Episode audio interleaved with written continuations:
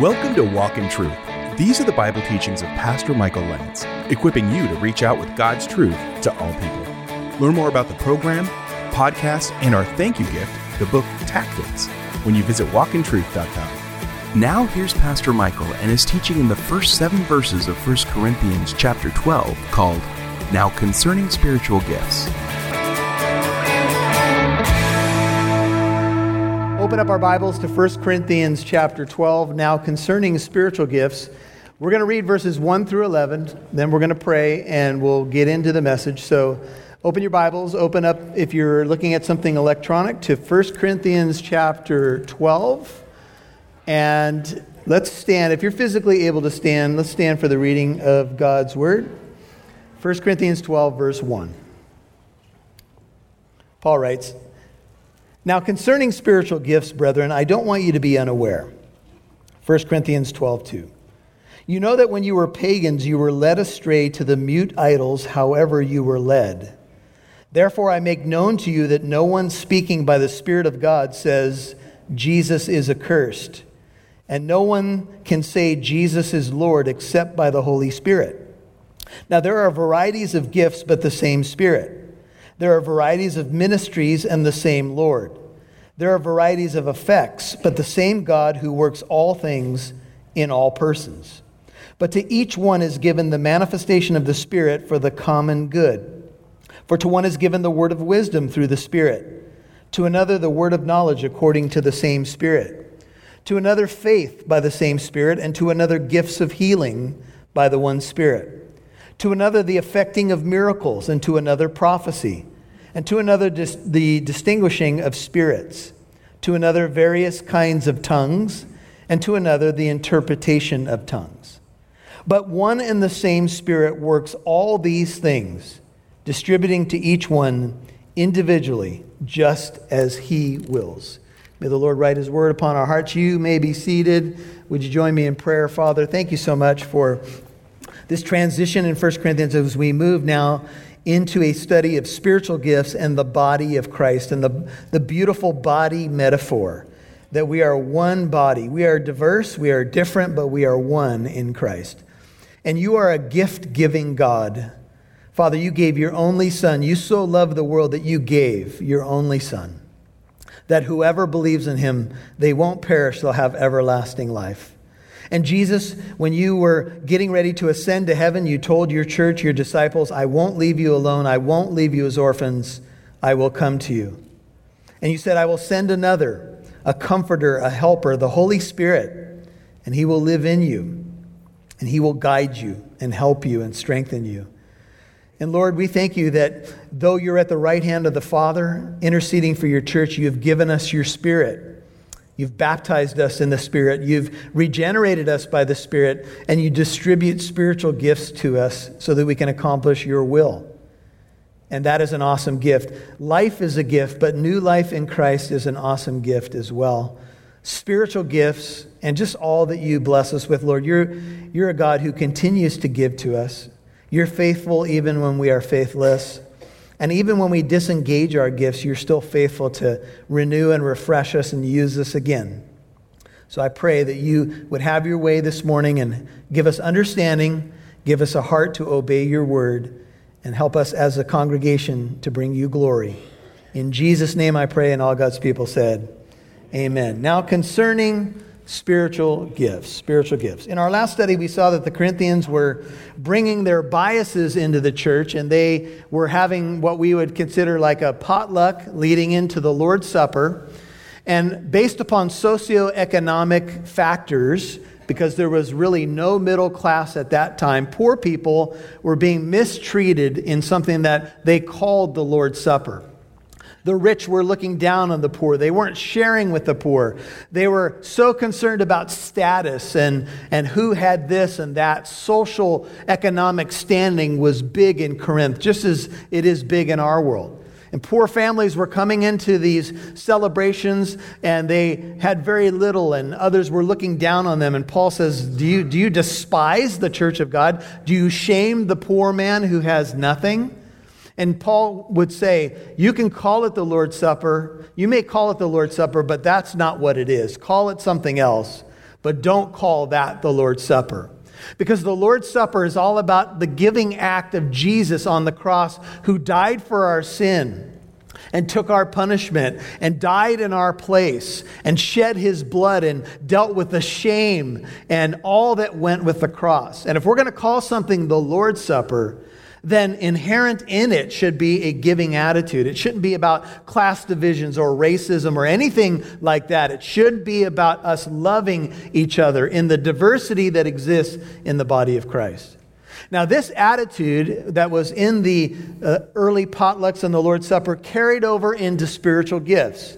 If you've ever done any study in these chapters, which is some of the main chapters on spiritual gifts, you'll watch scholars write that they believe that the biggest problem in Corinth was an elevation of the gift of tongues. The gift of tongues is a Greek word called glossa, G L O S S A, or glossolalia, and it literally just means language. It's the gift of language.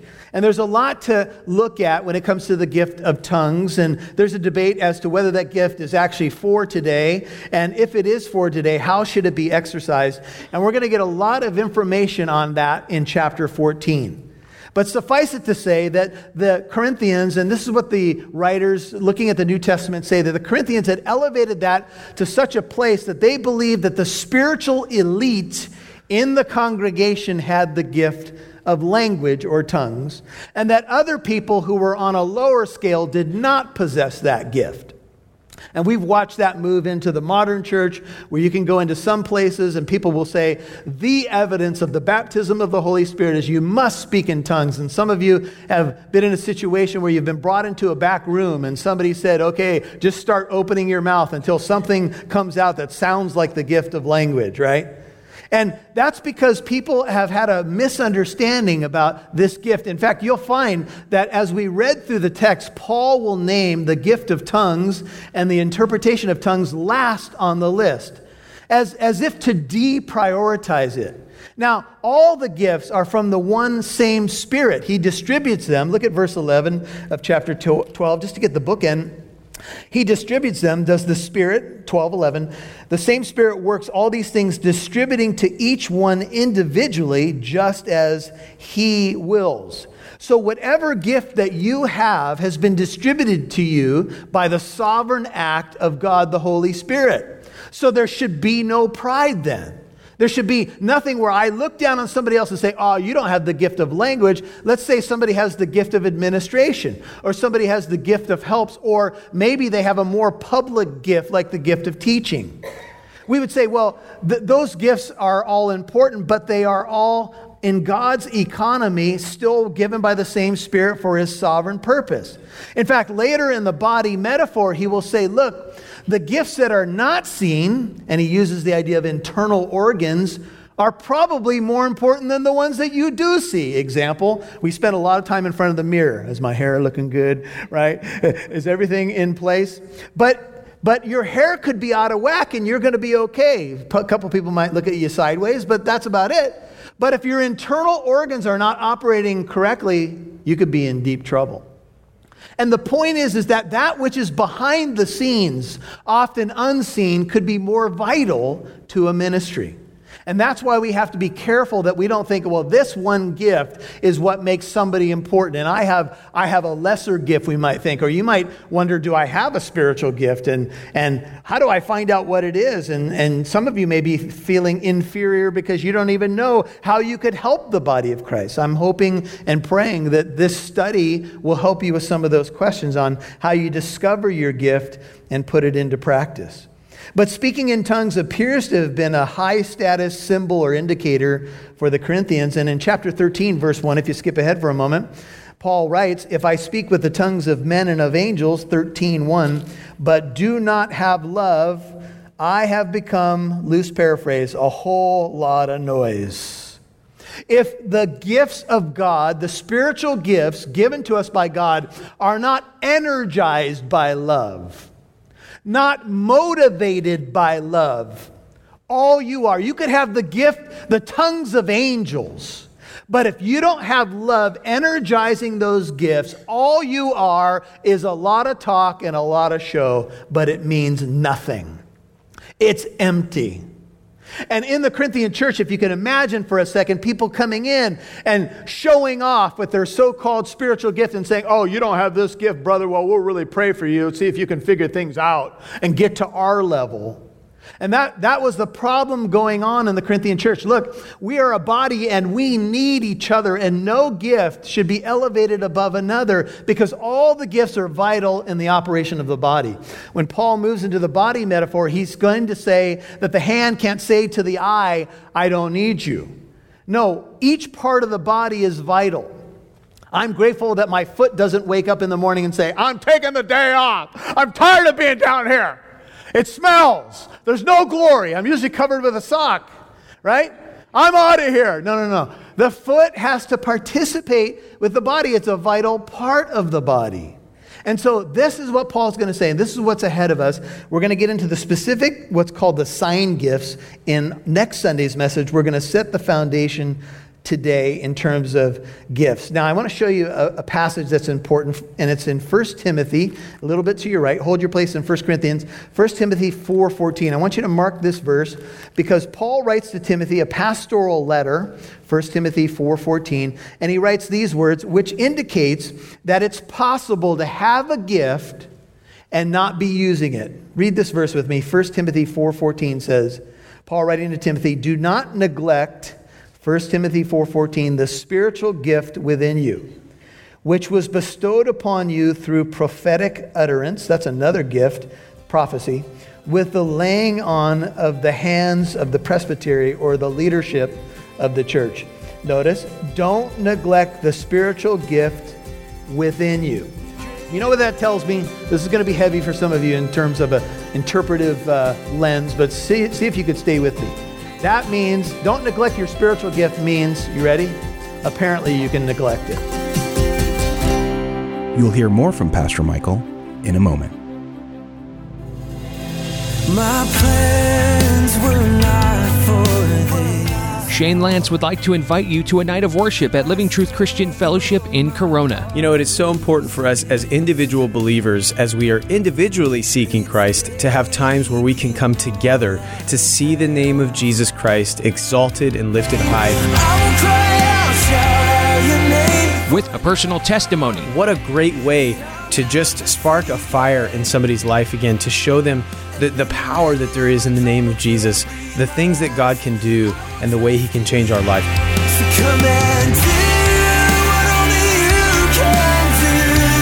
Anybody is welcome, and maybe you have that friend that you've been trying to get back into church, and they've been telling you, Oh, yeah, you know, I want to get back to church, but I've had work, or I've had this, or I've had that.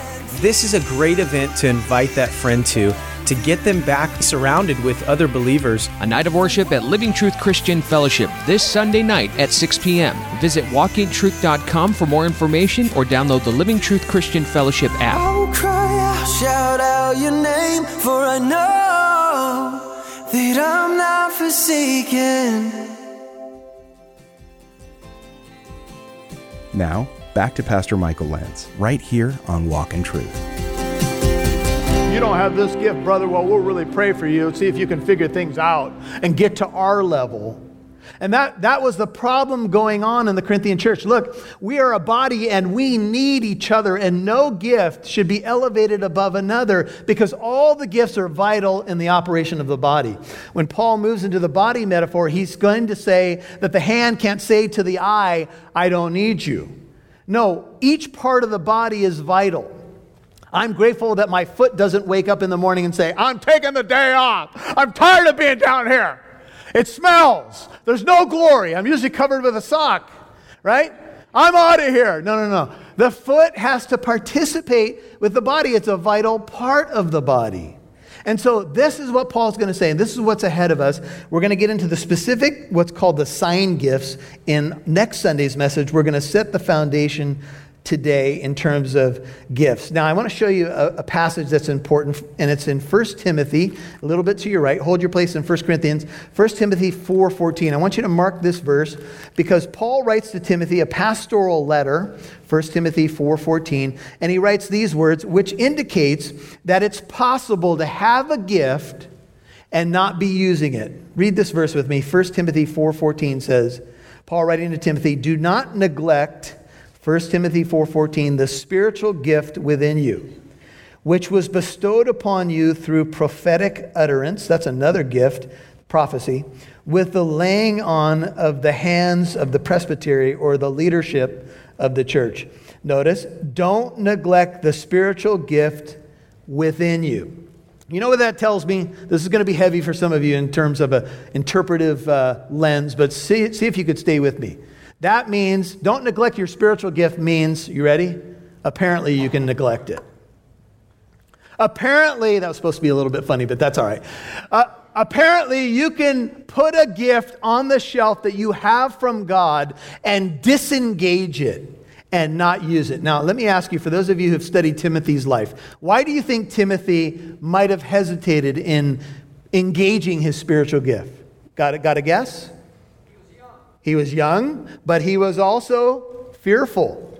In fact, he he had a bent towards timidity. And I don't know the full story there, but Paul will say early in the letter God has not given you a spirit of fear, but of power, love, and a sound mind. And apparently, the timidity or the fearfulness with which Timothy had to wrestle, and we all have got our issues, right? We all wrestle with our weaknesses and our perceived inadequacies and all that we think we can't do.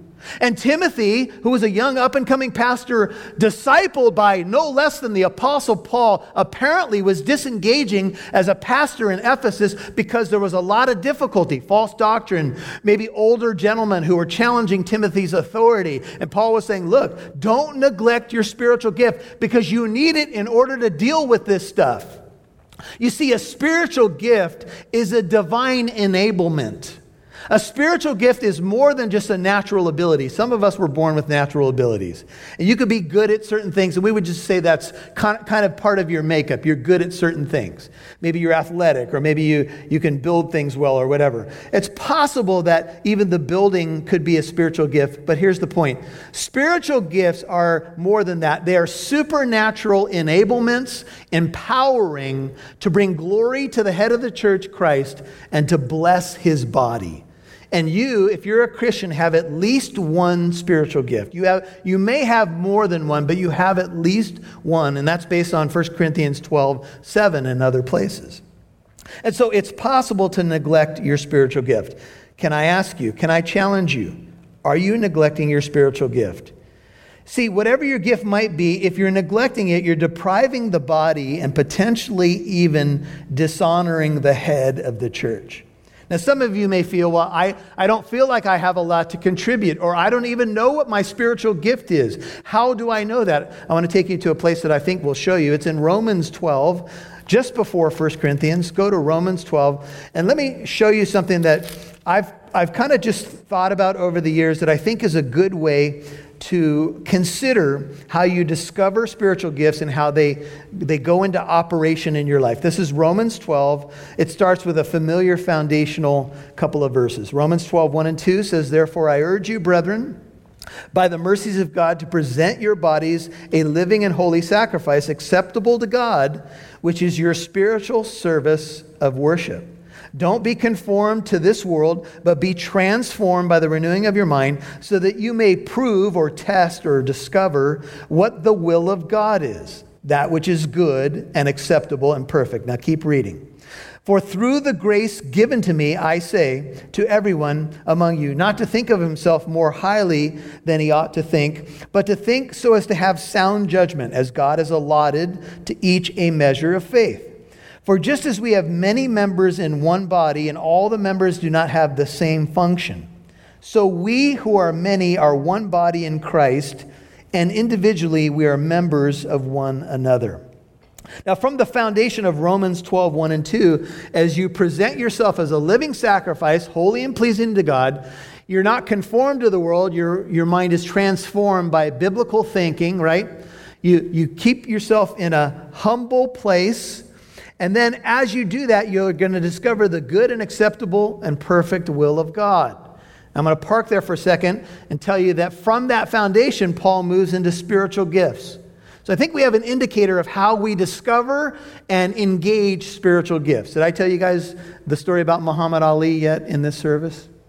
Shake your head. No, I don't think I did. Sometimes the services blend together a little bit. I got to know when I told my joke. So I, I was listening to Ravi Zacharias this morning, and he was talking about Muhammad Ali was on an airplane, and the airplane hit some moderate turbulence. And so the fasten your seatbelt light went on, and everybody fastened their seatbelt except for Muhammad Ali. Now we know Muhammad Ali had a big pride issue, right? I am the greatest. That's how he tagged himself. I am the greatest. I'm the greatest. I float like a butterfly. I sting like a bee, right? That was Muhammad, right? He's a great boxer. But so the, the light came on and the stewardess is checking seatbelts and she comes to Ali and Ali doesn't have a seatbelt on. And she goes, Sir, you need to fasten your seatbelt. And he said, Superman don't need no seatbelt. And she, without missing a beat, said, Yeah, and Superman don't need no airplane either. Fasten your seatbelt. See, we got to be careful about our pride here. But as we humble ourselves and we present ourselves to God, we go right into spiritual gifts. And here's what it says verse 6 Since we have gifts that differ according to the grace given to us, each of us is to exercise them accordingly. If prophecy, according to the proportion of his faith if serving in his serving, or he who teaches in his teaching, or he who exhorts in his exhortation, he who gives with liberality, he who leads with diligence, he who shows mercy with cheerfulness. Let love be without hypocrisy, abhor what is evil, cling to what is good, be devoted to one another, because spiritual gifts bless the body in Philadelphia, single Greek word, Philadelphia, the city of brotherly love. That's the Greek word for brotherly love there. It's, it's the body metaphor and it's family. We're family. Give preference to one another in honor. You see, this is the main list of spiritual gifts in the New Testament are Romans 12 and 1 Corinthians 12. The passage we're studying plus Romans 12. There's a few other places. And there's about 20 spiritual gifts, give or take, listed in these passages. I don't think, along with most other scholars, that this is an exhaustive list. There may be other gifts that God gives. And I'm not sure that all the gifts are with us all of our life. We may have some main gifts, like, for example, uh, the gift of teaching has been something that God has blessed me with, and I would assume that I'll have that throughout my life. But there may be other gifts that God may give in a moment of time that I need for a specific situation, and maybe they're not with me forever. For example, maybe God gives me a word of knowledge or a word of wisdom in a situation, but I don't necessarily have that gift all the time. The main point is, is that you let the Holy Spirit distribute the gifts as He wills, and you engage them for the benefit of the body, for the good of the body. Spiritual gifts are not about self aggrandizement. They're not about puffing myself up and seeing myself as an elite. They're about blessing God's body and glorifying the head of the church. You're listening to now, concerning spiritual gifts, part one on Walk in Truth. Hey, remember, it's our goal to build you up so you can reach out to your community with the love of Christ and the knowledge of the gospel. So if you're a monthly partner with Walk in Truth, then we're sending you Greg Koukl's book, Tactics Building a Game Plan for Discussing Your Christian Convictions. Also, anyone who gives a one time gift of $20 or becomes a monthly partner of $10 will receive the Tactics book as a thank you. Learn more when you click on the donate button on walkintruth.com. Hey, thanks for your donation. Now, here's Pastor Michael.